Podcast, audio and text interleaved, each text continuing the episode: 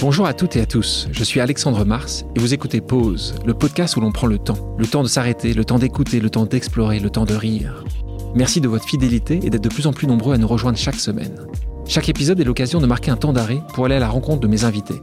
Ces femmes et ces hommes sont des artistes, des chefs d'entreprise, des écrivains, des entrepreneurs, des sportifs ou des activistes. Et ils ont accepté le temps d'une pause de nous livrer les dessous et les secrets de leur parcours.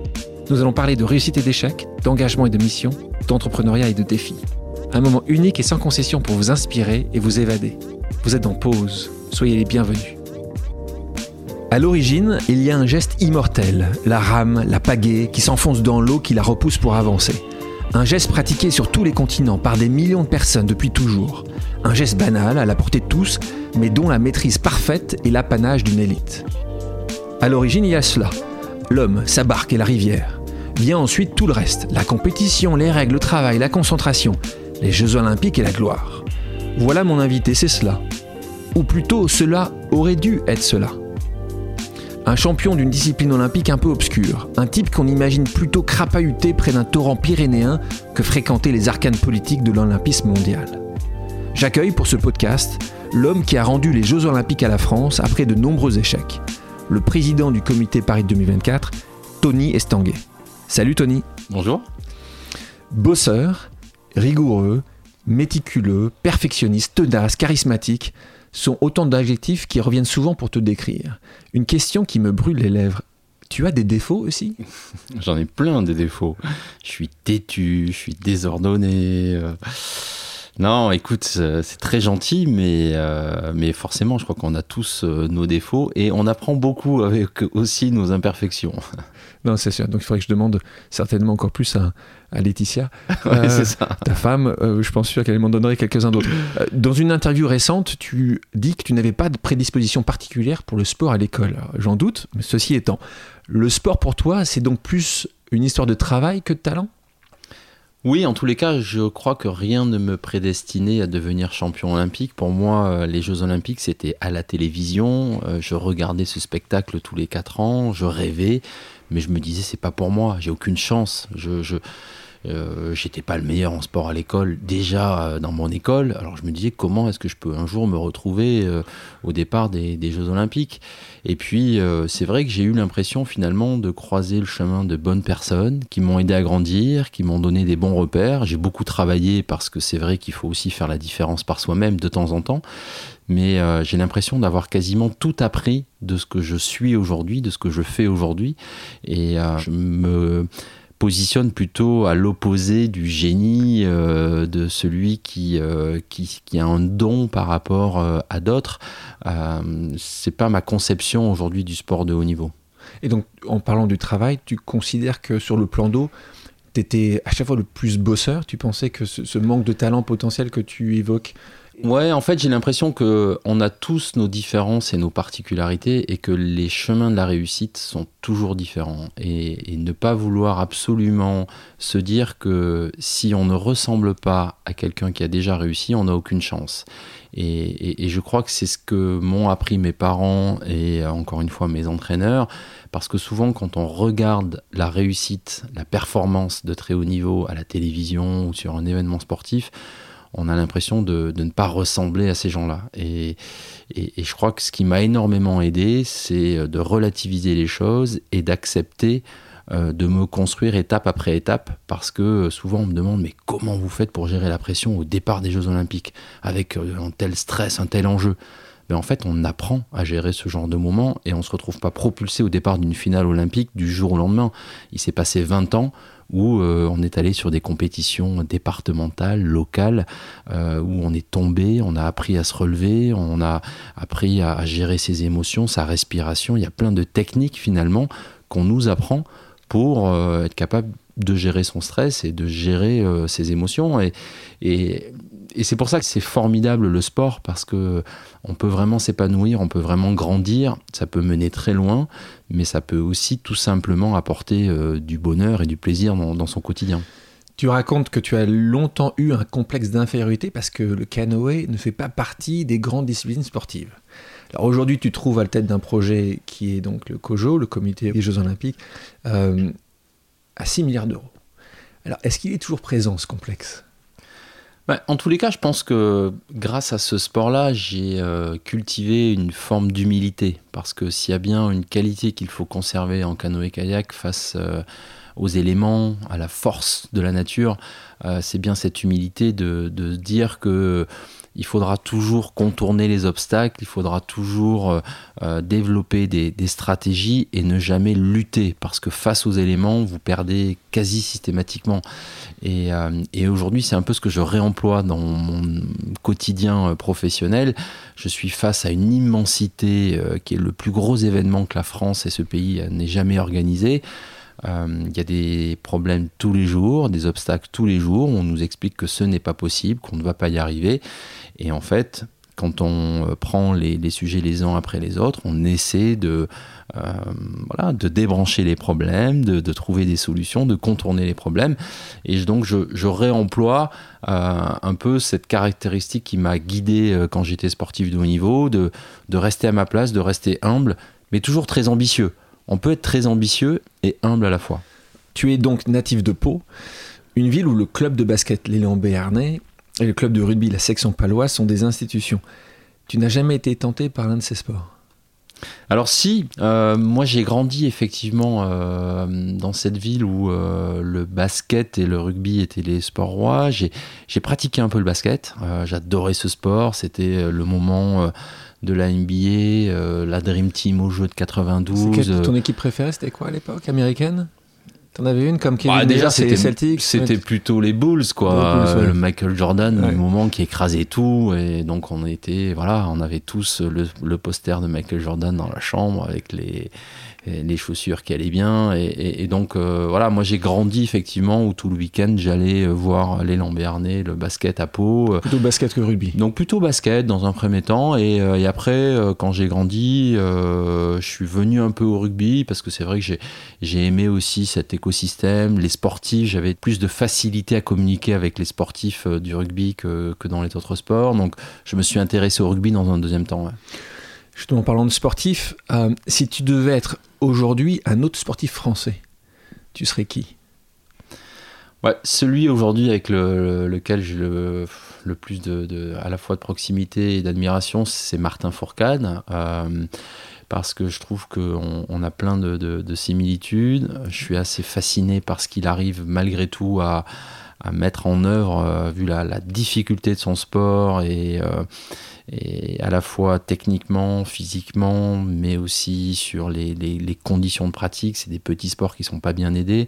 Et il a réussi, je trouve, lui aussi, à, trouver euh, voilà, des voies de passage pour sortir du lot, pour se réinventer.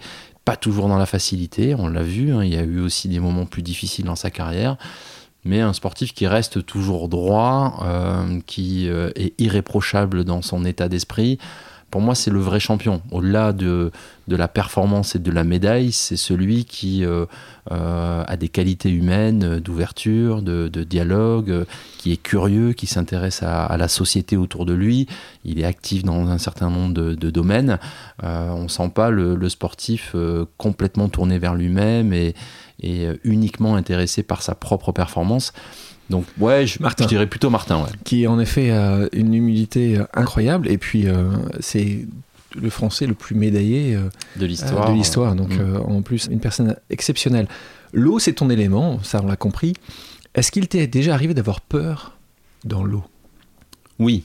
Alors c'est vrai que dans ces sports-là, il y a une dimension que je, redécouvre aujourd'hui en tant que papa, mm. puisque je fais découvrir euh, un peu ces, sports nature euh, à mes enfants.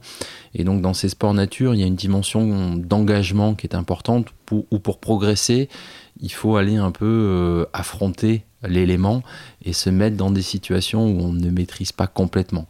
Et oui, j'ai eu des moments où je me suis retrouvé euh, un petit peu bloqué sous l'eau, quelques secondes, où on s'imagine le pire, euh, ou euh, plus tard en tant que compétiteur dans des rivières où on se retrouve parce qu'on est un peu sûr de nous au départ quand on embarque, et puis quand on est au milieu de la gorge, qu'on ne peut plus s'échapper, et qu'on est face à des éléments de plusieurs mètres de haut avec des, gros volumes d'eau, euh, vous avez peur, quelque part survivre en essayant de trouver des solutions pour, euh, pour sortir de là, de ce piège-là.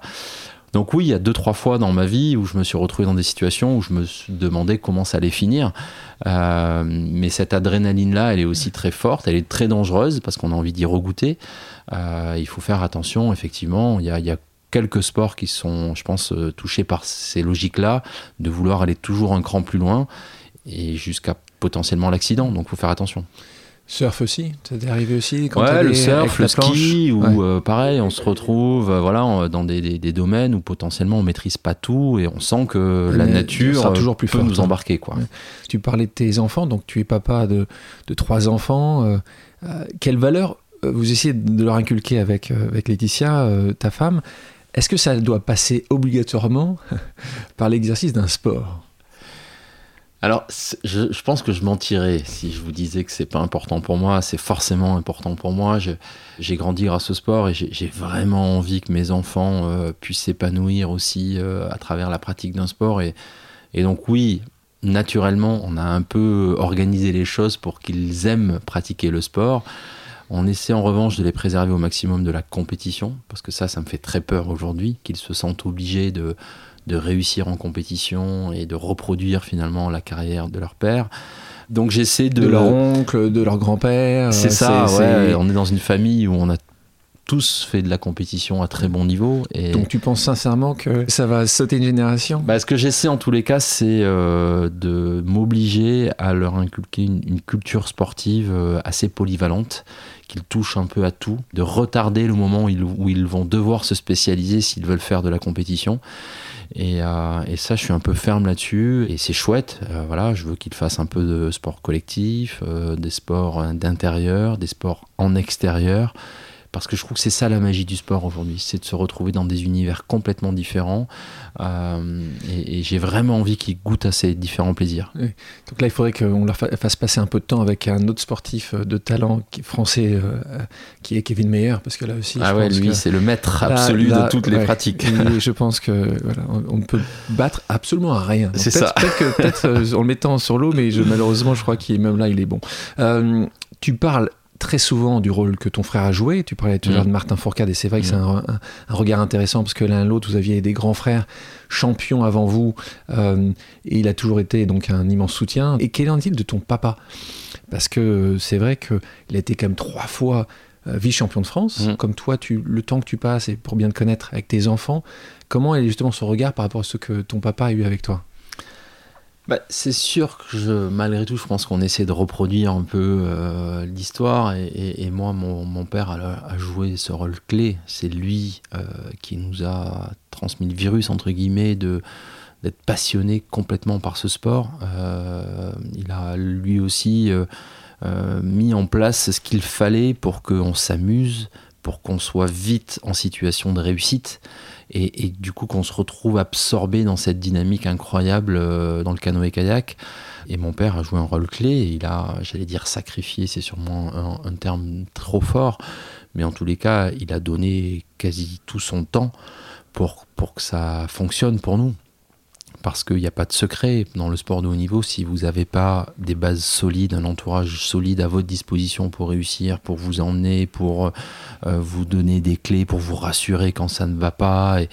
Et, mon père a joué ce rôle-là et aussi dans sa capacité, euh, le moment venu, à s'effacer pour laisser la place euh, à un entraîneur, à un, système fédéral qui prend le relais. Mais, mais notre père nous a vraiment emmenés très loin euh, déjà avec des, solutions et, depuis tout jeune, quelque part, moi j'ai toujours eu un, temps d'avance et, quand on est gamin, on adore ça. Et, donc du coup, j'ai pour moi, j'ai eu le rôle facile. Je suis le dernier d'une fratrie. Euh, mon père avait déjà initié mes frères euh, qui se sont plus ou moins cassés les dents.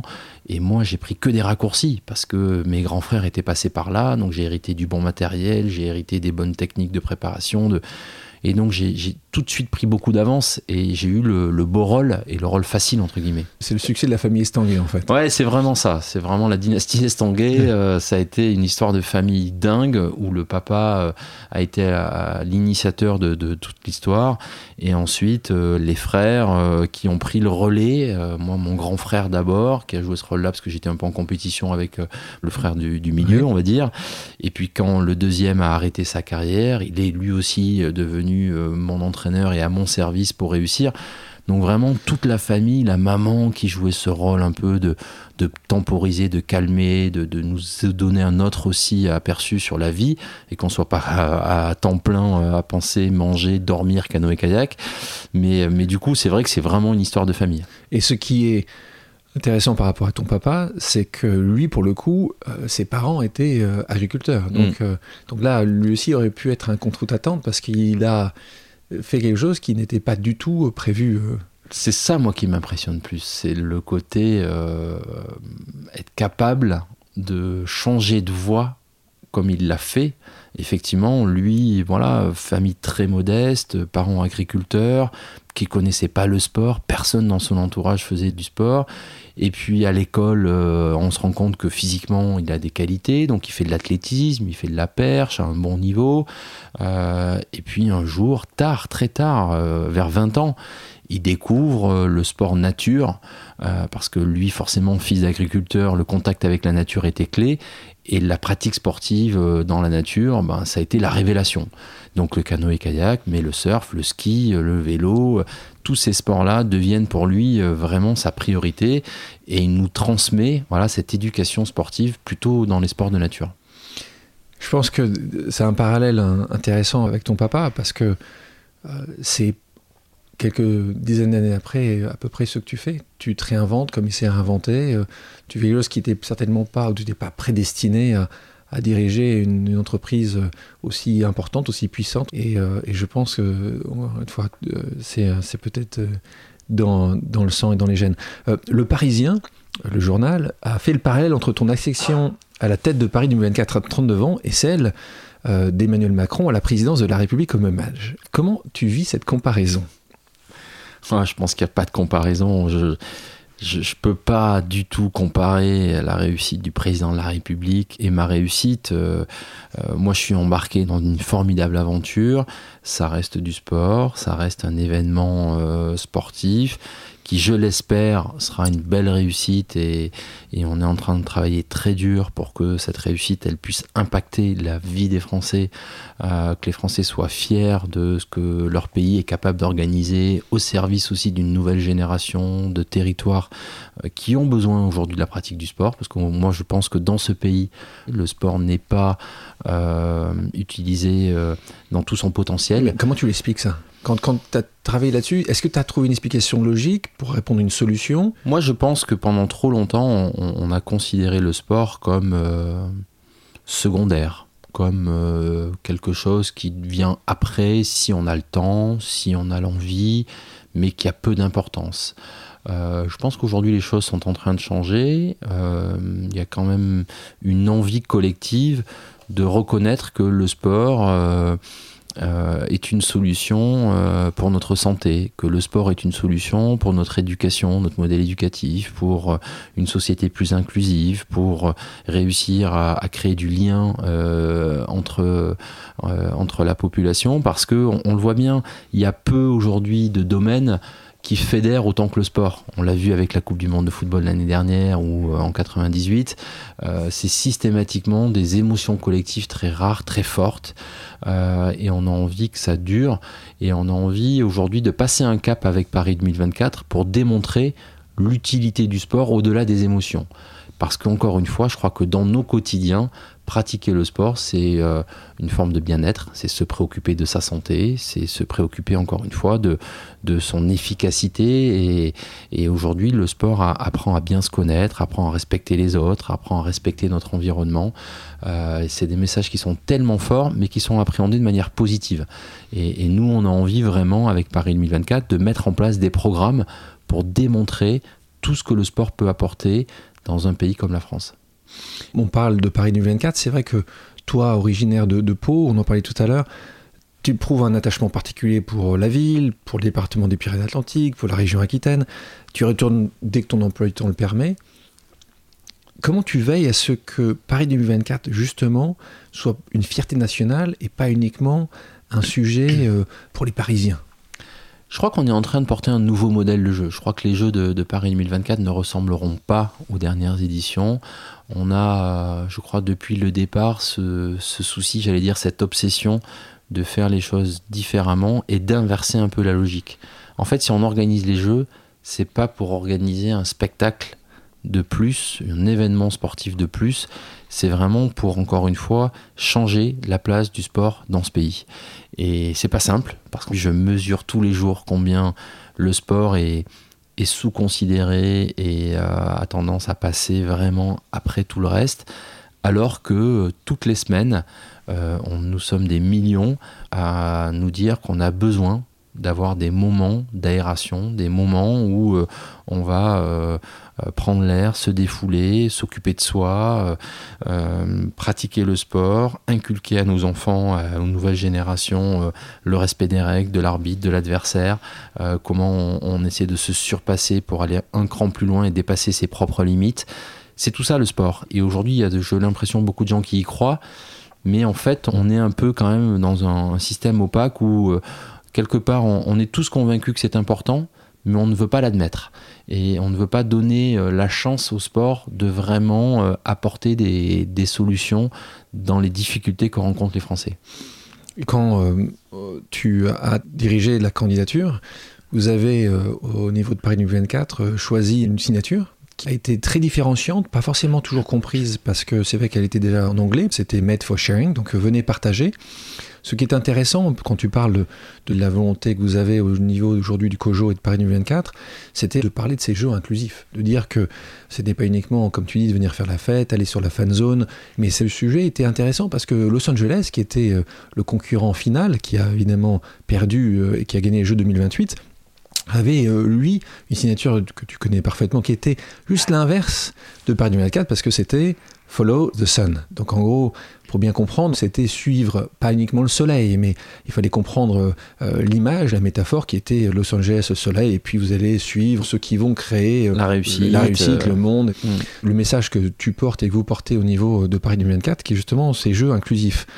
Donc euh, c'est pas uniquement un effet de manche. Votre objectif, c'est vraiment de, faire que des jeux euh, portent beaucoup plus qu'uniquement sur le mois de la compétition. Exactement. Je crois que c'est vraiment dans, notre ADN de proposer un nouveau modèle où l'héritage n'est plus uniquement basé sur des infrastructures qu'on va construire, mais plutôt sur comment on se préoccupe des gens et comment est-ce que ce projet il est humaniste et le sport s'il y a bien un, domaine qui crée du lien, qui crée des émotions, qui se préoccupe encore une fois euh, euh, de l'humain, c'est bien le sport. Et, notre volonté aujourd'hui, euh, c'est par rapport à ce que tu disais, de, d'avoir des déclinaisons un peu dans tout le pays, qu'on soit ou pas un territoire qui va accueillir une compétition, on peut aujourd'hui se raccrocher à cette dynamique nationale autour de la place du sport, pour qu'il y ait plus de sport dans les écoles, pour qu'il y ait plus de sport dans les clubs, pour que euh, on facilite l'accès à la pratique sportive euh, dans des infrastructures, mais les infrastructures, encore une fois, ce ne sont pas de nouveaux stades, ce sont des espaces de pratique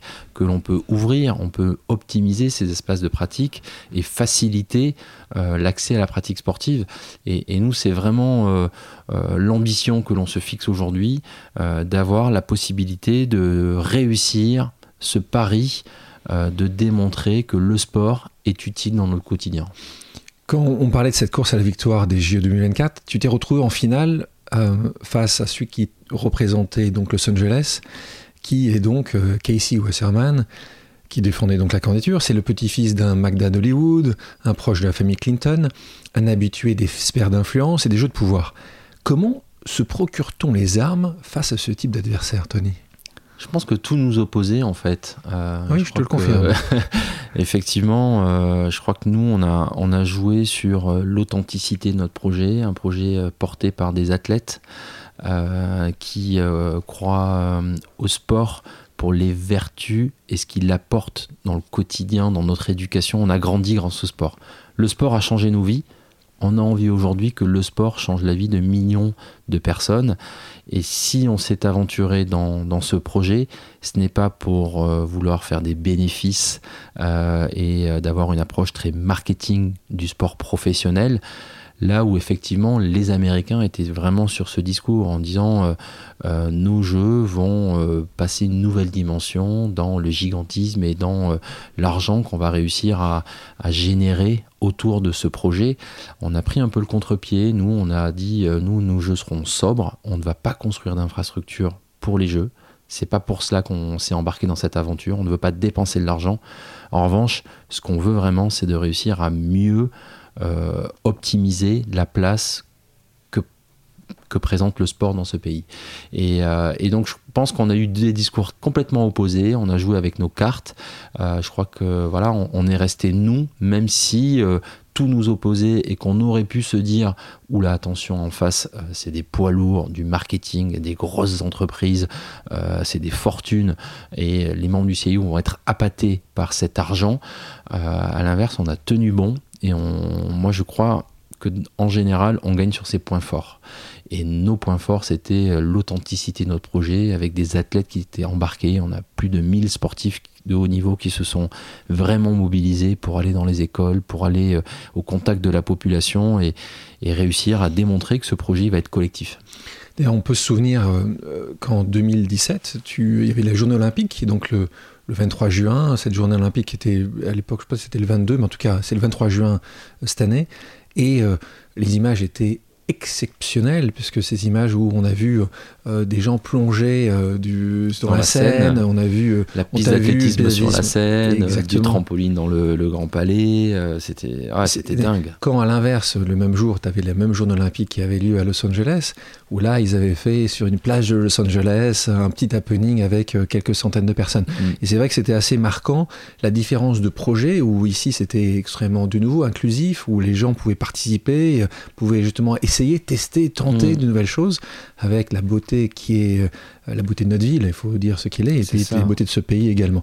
Euh, sur euh, cette course à la victoire, puisqu'elle a duré tu as rejoint le, projet au démarrage avec Bernard Lapassé mm.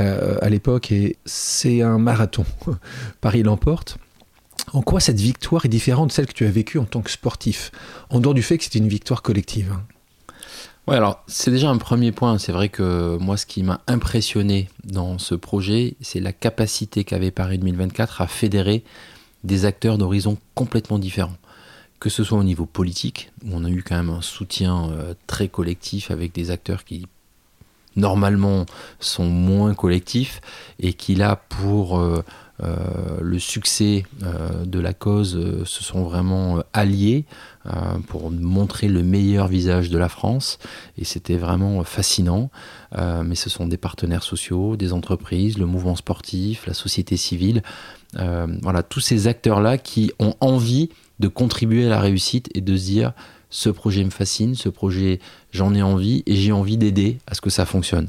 Et c'était tellement grisant de se retrouver embarqué dans cette aventure avec beaucoup de, bienveillance et ouais, d'énergie positive pour que les gens se disent ce pays est grand, ce pays doit être ambitieux, dynamique, optimiste, et ce projet incarne tout ça.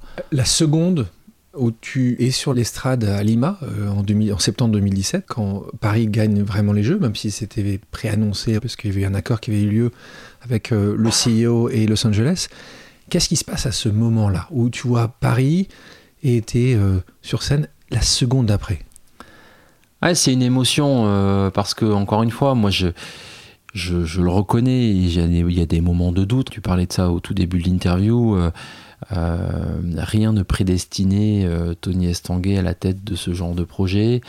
moi, j'ai beaucoup appris, mais c'était pas mon univers. La politique, c'était pas mon truc. et c'était un pari un peu fou euh, de se retrouver là au milieu et de devoir prendre des décisions, d'arbitrer dans des directions, des choix stratégiques forts. Euh, et c'était un peu quelque part la première fois que je réussissais en dehors de mon sport. Donc c'est une émotion immense parce que j'avais besoin aussi de me prouver que j'étais capable de faire autre chose que du canoë-kayak. Euh... Tu aurais pu prendre un plus petit projet quand même. Hein. non, mais c'est vrai 6 milliards, c'est quand même. On retrouve un peu l'ambition des sportifs de haut niveau, probablement, mais, mais l'émotion était très grande parce que, euh, parce que quelque part, je jouais gros là-dedans aussi. C'était le début de ma reconversion. Et si on n'avait pas réussi, ça aurait été sûrement plus compliqué derrière. Euh, souvent, les entrepreneurs euh, euh, avec qui je passe du temps, quand tu les connais assez bien, il y a toujours une, faille, quelque chose qui fait qu'ils ont ce, booster, cette volonté, comme tu dis, de voir les choses un peu plus en grand. Toi, elle est où cette faille-là?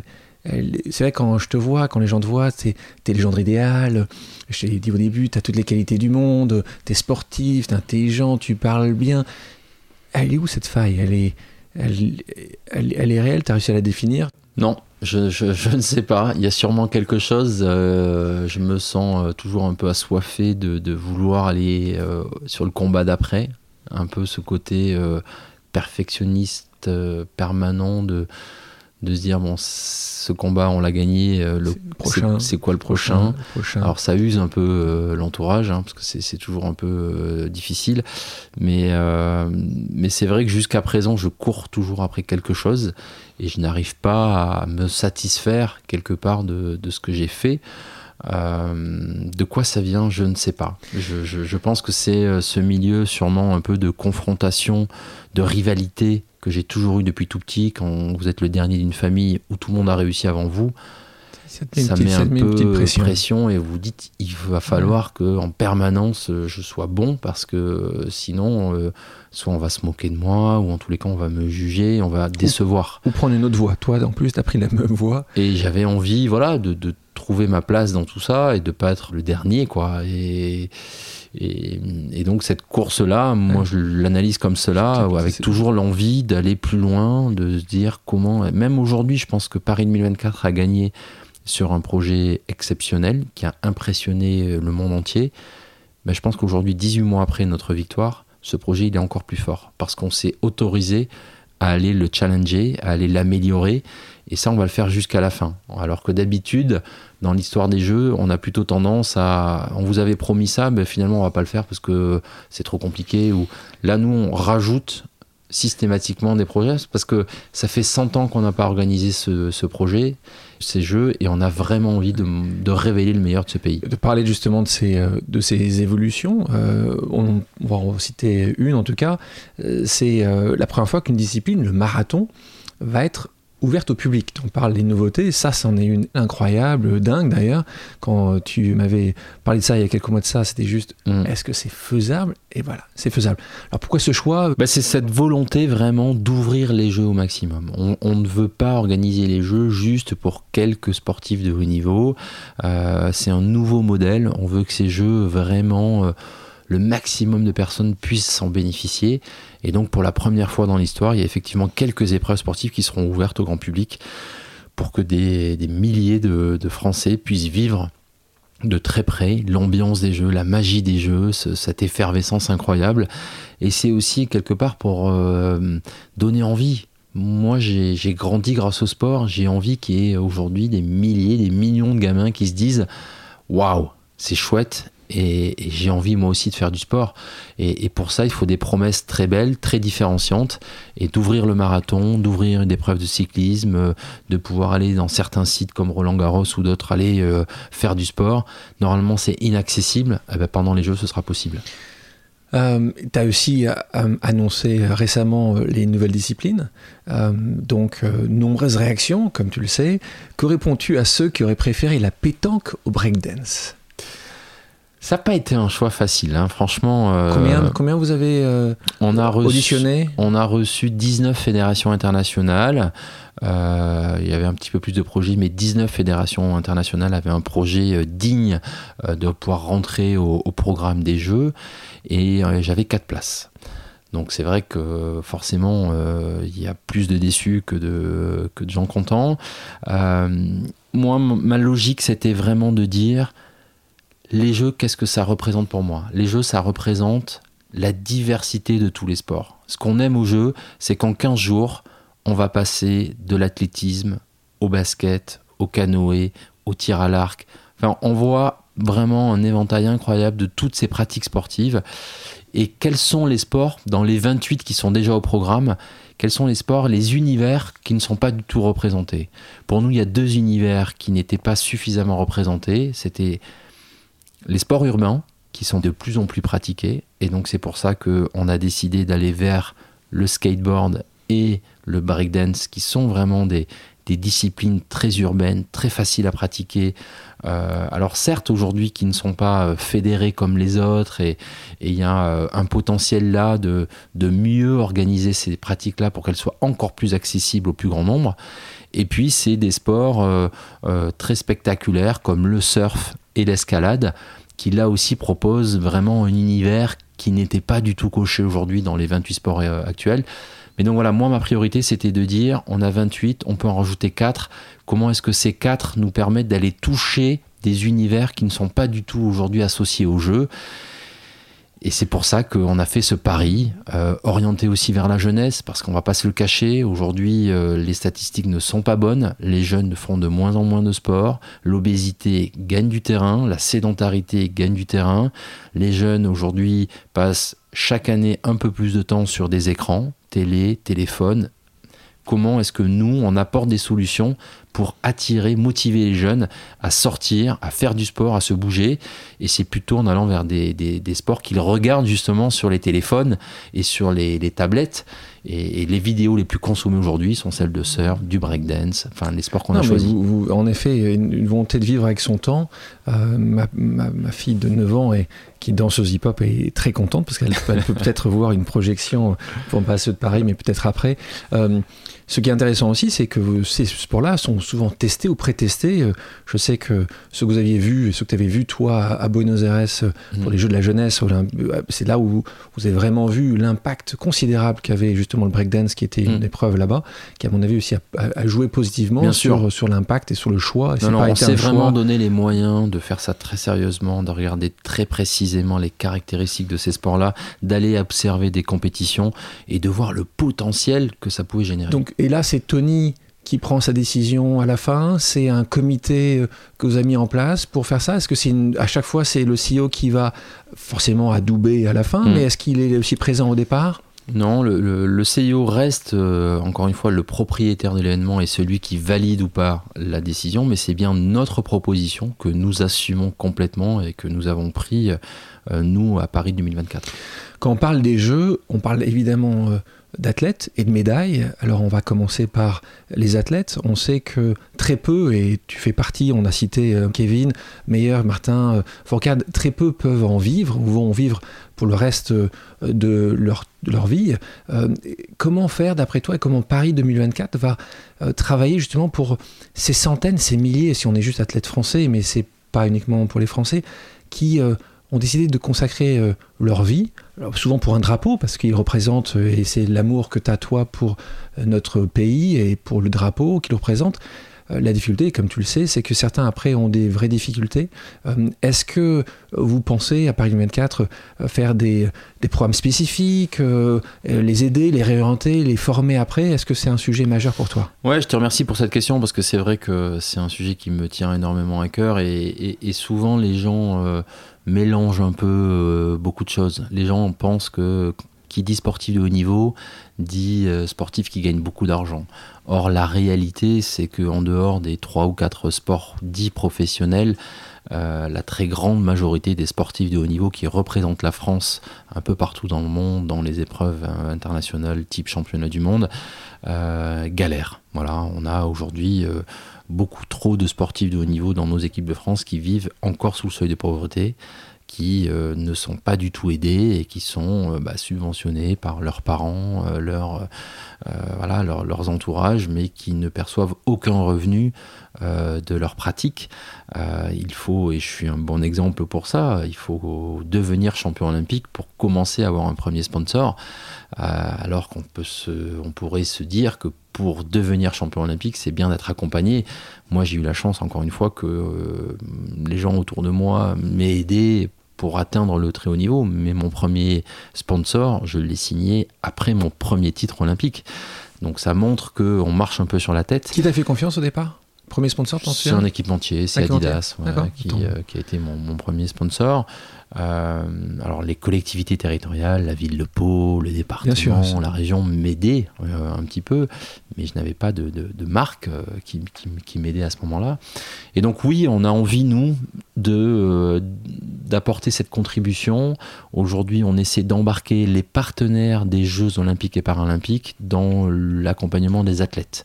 Et donc, on va trouver voilà, des solutions aussi pour préparer leur reconversion. Et donc, c'est pour ça qu'on travaille et notamment, euh, je sais que tu, es aussi très sensible à ce sujet-là, sur comment on, donne des, des, outils pour euh, que les athlètes puissent à la fois réussir leur performance, mais aussi pour certains qui sont entrepreneurs dans l'âme, qui ont des projets de reconversion, comment est-ce qu'on les aide à façonner leurs projets parce qu'encore une fois, on ne va pas trouver des solutions pour professionnaliser tous les sportifs de haut niveau et leur donner suffisamment d'argent pour qu'ils puissent vivre toute leur vie. Il faut accepter d'office que on gagne, euh, on a une vie pendant qu'on est sportif de haut niveau et qu'au lendemain de sa carrière, il faudra, quoi qu'il arrive, se trouver un travail. Et donc, on ne peut pas se permettre de faire fi de tout un parcours de formation. Il faut absolument euh, réussir à, à, combiner quelque part un peu les deux voies sportives et préparer un peu la suite. Ce que, ce que font mieux les États-Unis, c'est vrai que les, sportifs américains, dès le collège, enfin pour eux c'est l'université, euh, c'est très mis en avant. C'est vrai mm. qu'en France, et ça rejoint ton point initial, euh, si tu es sportif, c'est que globalement, tu vas pas pour forcément continuer tes études. Ou... Exactement. Et donc, il y a une sorte de, de, vision qui est totalement fausse, qui fait que tu dois faire une chose et pas euh, mm. deux. Donc, ce qui est important, ce que tu dis ici, c'est que... Il faut faire évoluer les mentalités. Et en donc, France. Et donc là, les, je pense que les jeux et, mm. portés par toi vont aider à ça. Et en effet, je sais que vous travaillez là-dessus. Il faut absolument trouver les moyens de, former et d'accompagner. Euh, de nouveau, hein, il faut le dire, les auditeurs le savent, parce qu'ils voient peut-être uniquement ce qui fassent émerger de l'iceberg une fois tous les 4 ans pour les championnats du monde.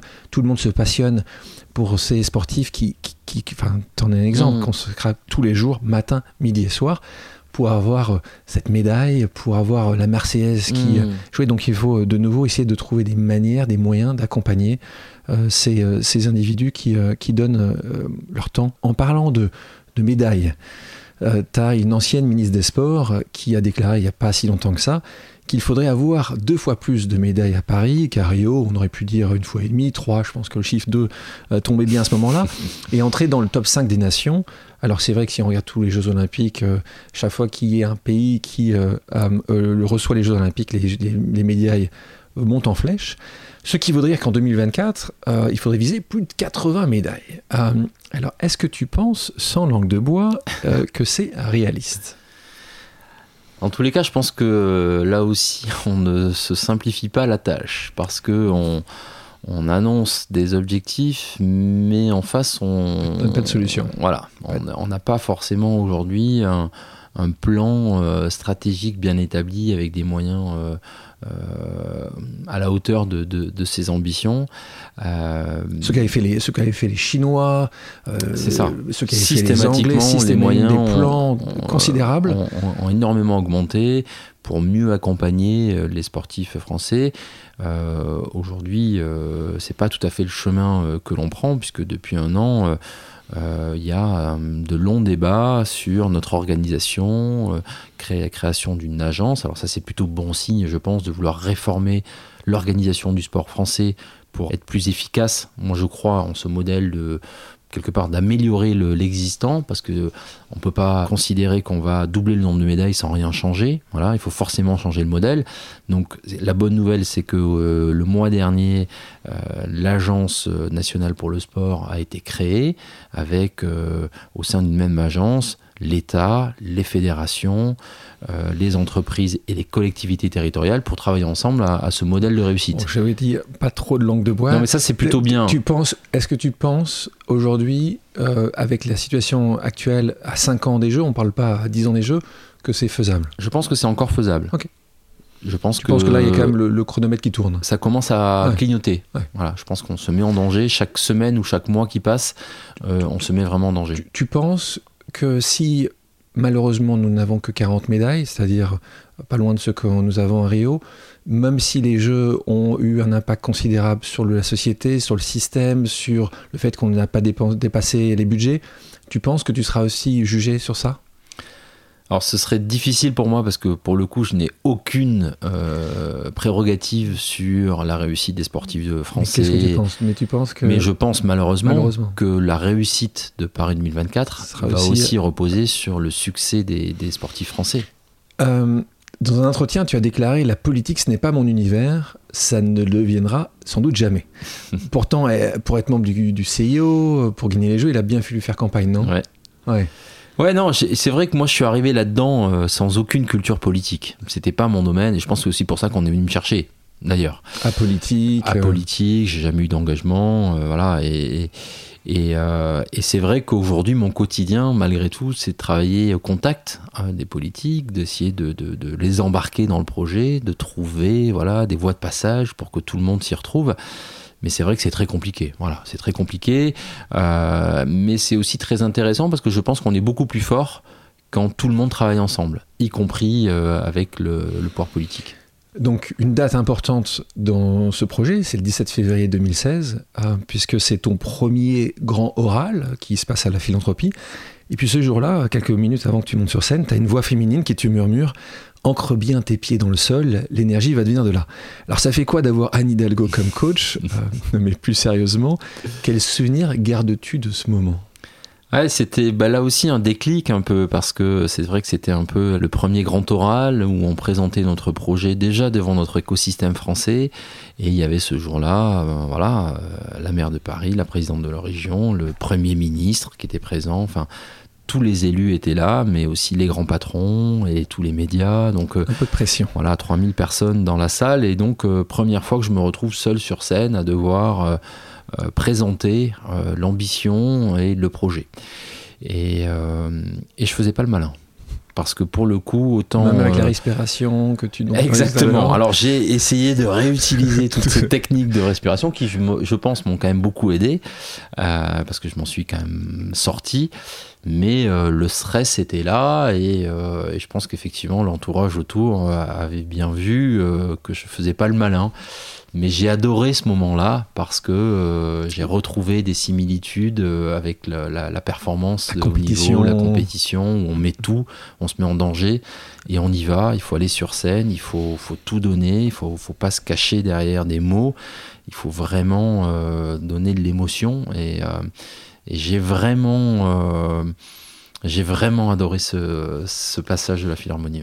et c'est vrai que ça a, marqué, ça a marqué la candidature. Euh, un point aussi essentiel pour toi dans la candidature, c'est euh, les Jeux paralympiques, mm. qui là aussi sont bien moins médiatisés que les Jeux pour les valides.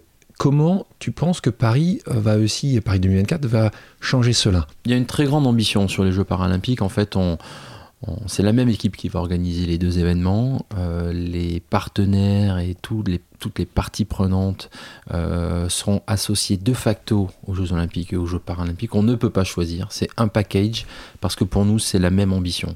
Et euh, il y aura aussi des épreuves sur le Champ de Mars, vraiment sur des sites iconiques parce qu'on on veut vraiment offrir le meilleur spectacle pour ces Jeux Paralympiques. Je crois beaucoup à ces Jeux paralympiques. Je pense qu'on en a terriblement besoin en France.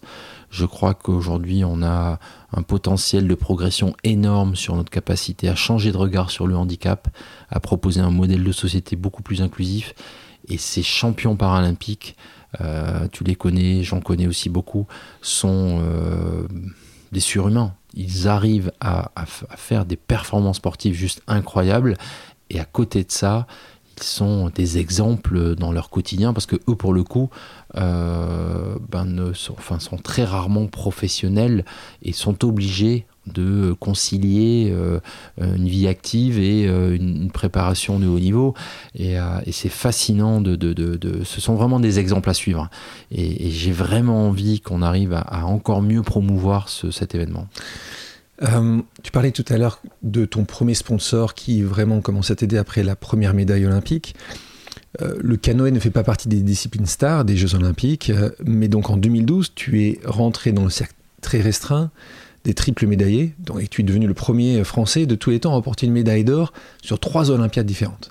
Alors la question, est-ce que tu penses que cette seconde, puisque en gros, si on se souvient de Londres, c'est une seconde et, trois centièmes hein, euh, qui ont fait euh, la différence, est-ce que tu penses que tu serais là avec moi aujourd'hui euh, si tu n'avais pas eu cette seconde pour gagner la troisième médaille? C'est une très bonne question que je me pose assez souvent.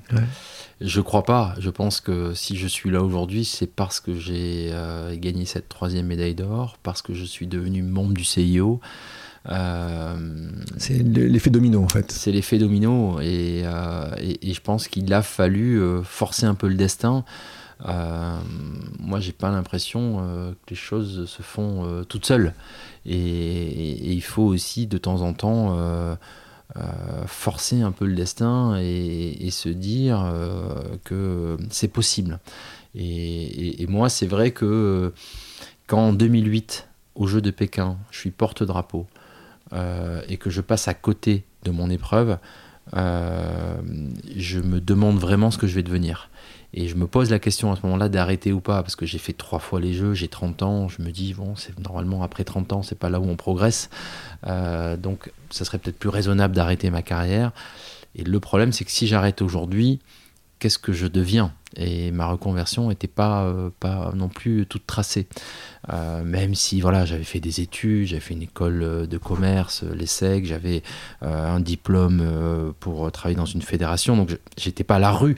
Mais c'était pas aussi fort que ce que j'aurais souhaité. Et donc pendant 4 ans, je me suis vraiment employé à tout remettre en jeu pour aller reconquérir l'or et aussi devenir membre du CIO parce que je savais que mon avenir professionnel serait beaucoup plus fort avec ces, deux éléments-là. Là aussi, une bataille euh, compliquée pour être membre du CIO. Beaucoup mm. d'autres athlètes avaient tenté euh, avant toi et avaient échoué. Donc mm. euh, là aussi, tu as, réussi quelque chose que, que, aussi peu de gens auraient pu imaginer réaliser.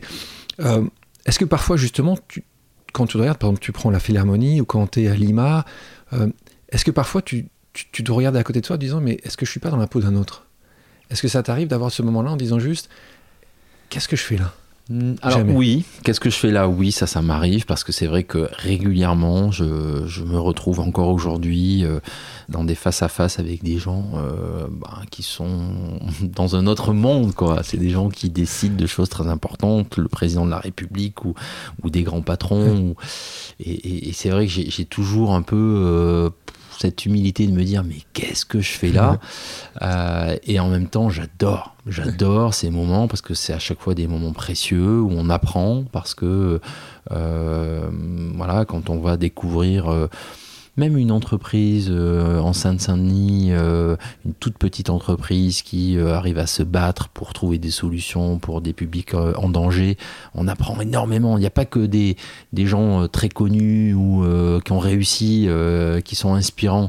Et, et moi, ce que j'adore aujourd'hui dans ce que je fais, c'est cet univers où je passe du matin au soir sur des profils qui n'ont rien à voir, avec des gens très inspirants, quel que soit leur parcours. Et c'est cette polyvalence, cette diversité qui me plaît. Euh, et c'est surtout à l'inverse et à l'opposé de tout ce que j'ai fait pendant 25 ans, où je me suis spécialisé, ultra spécialisé dans un domaine, dans une activité sportive. Je savais être bon pour faire euh, deux minutes de canoë, mais j'avais l'impression de ne savoir rien faire d'autre. Et aujourd'hui, je m'oblige à être capable d'être face à des journalistes, face à des entrepreneurs, face à des politiques, face à, à, des ONG. Et, et, c'est ça qui est le, le, vrai défi pour moi. Et quand tu regardes ton parcours, qu'est-ce qui te surprend le plus? S'il y a une chose. C'est la capacité de rebond, je crois, de réussir à m'en sortir dans des univers qui ne sont pas forcément les miens, euh, souvent, quand je m'embarque dans un projet ou euh, dans un, dans un rendez-vous, je me dis Waouh, mais comment je vais réussir à, faire face et, au final, de réussir à, trouver des. des passer toutes les portes sont touchées. Euh, ouais, voilà, exactement, à m'en sortir. Peut-être c'est jamais parfait, c'est jamais.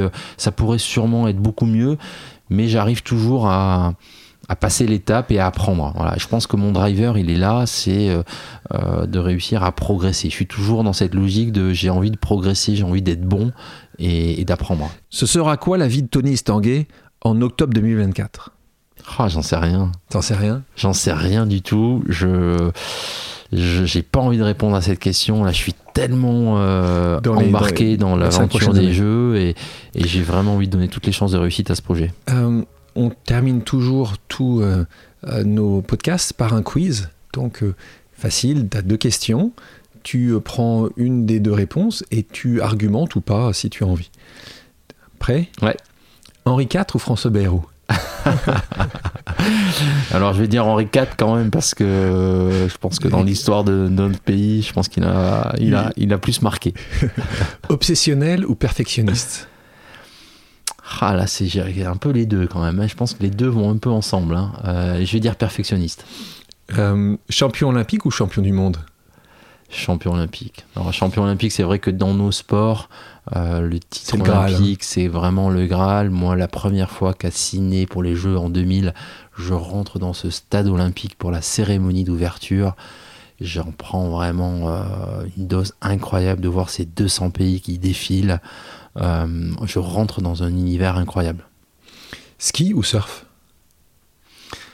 Ah ah, euh, pourquoi choisir, mon ami on a, on a quatre saisons dans l'année, c'est pour faire du sport sur ces quatre saisons, mais euh, s'il fallait vraiment choisir, je dirais le ski. Bien le ski. Euh, Martin Fourcade ou Teddy Riner? Aujourd'hui, plutôt Martin Fourcade, ouais.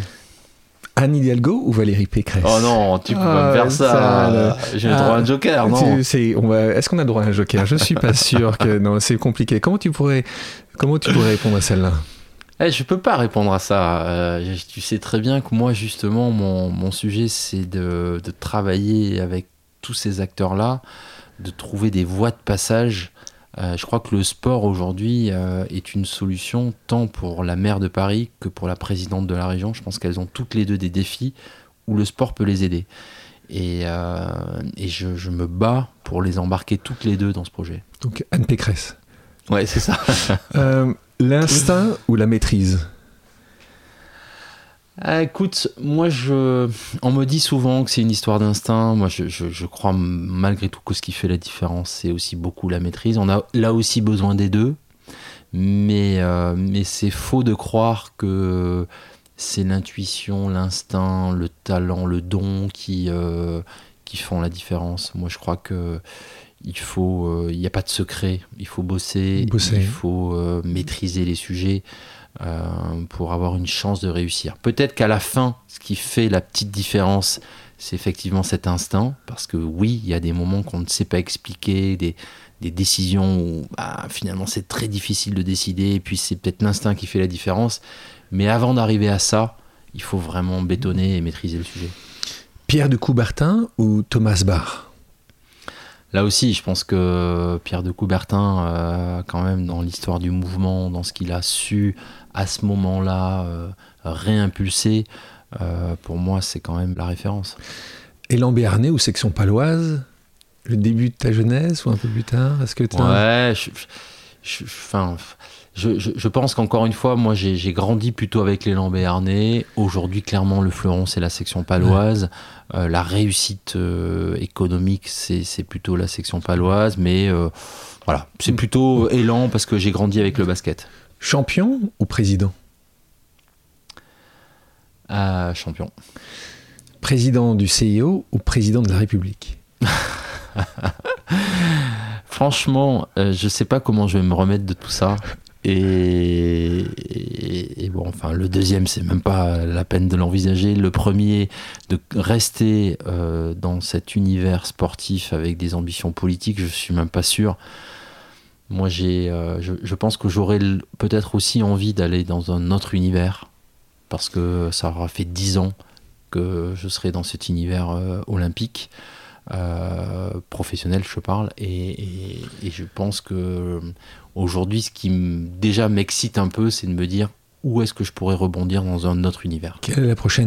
Quel est le prochain combat? Quelle est la prochaine bataille? Tony, merci beaucoup d'avoir accepté mon invitation. Merci à toutes et à tous d'avoir pris le temps de faire une pause avec nous. J'espère que l'émission vous a plu, inspiré ou fait réfléchir. Si c'est le cas, je compte sur vous pour le partager avec vos proches, laisser un commentaire et mettre la note de 5 étoiles sur les plateformes d'écoute. Si vous voulez me suggérer des invités ou simplement me faire part de retour, vous pouvez me contacter via LinkedIn en tapant Alexandre Mars ou bien m'écrire à l'adresse suivante, le podcast pause at gmail.com.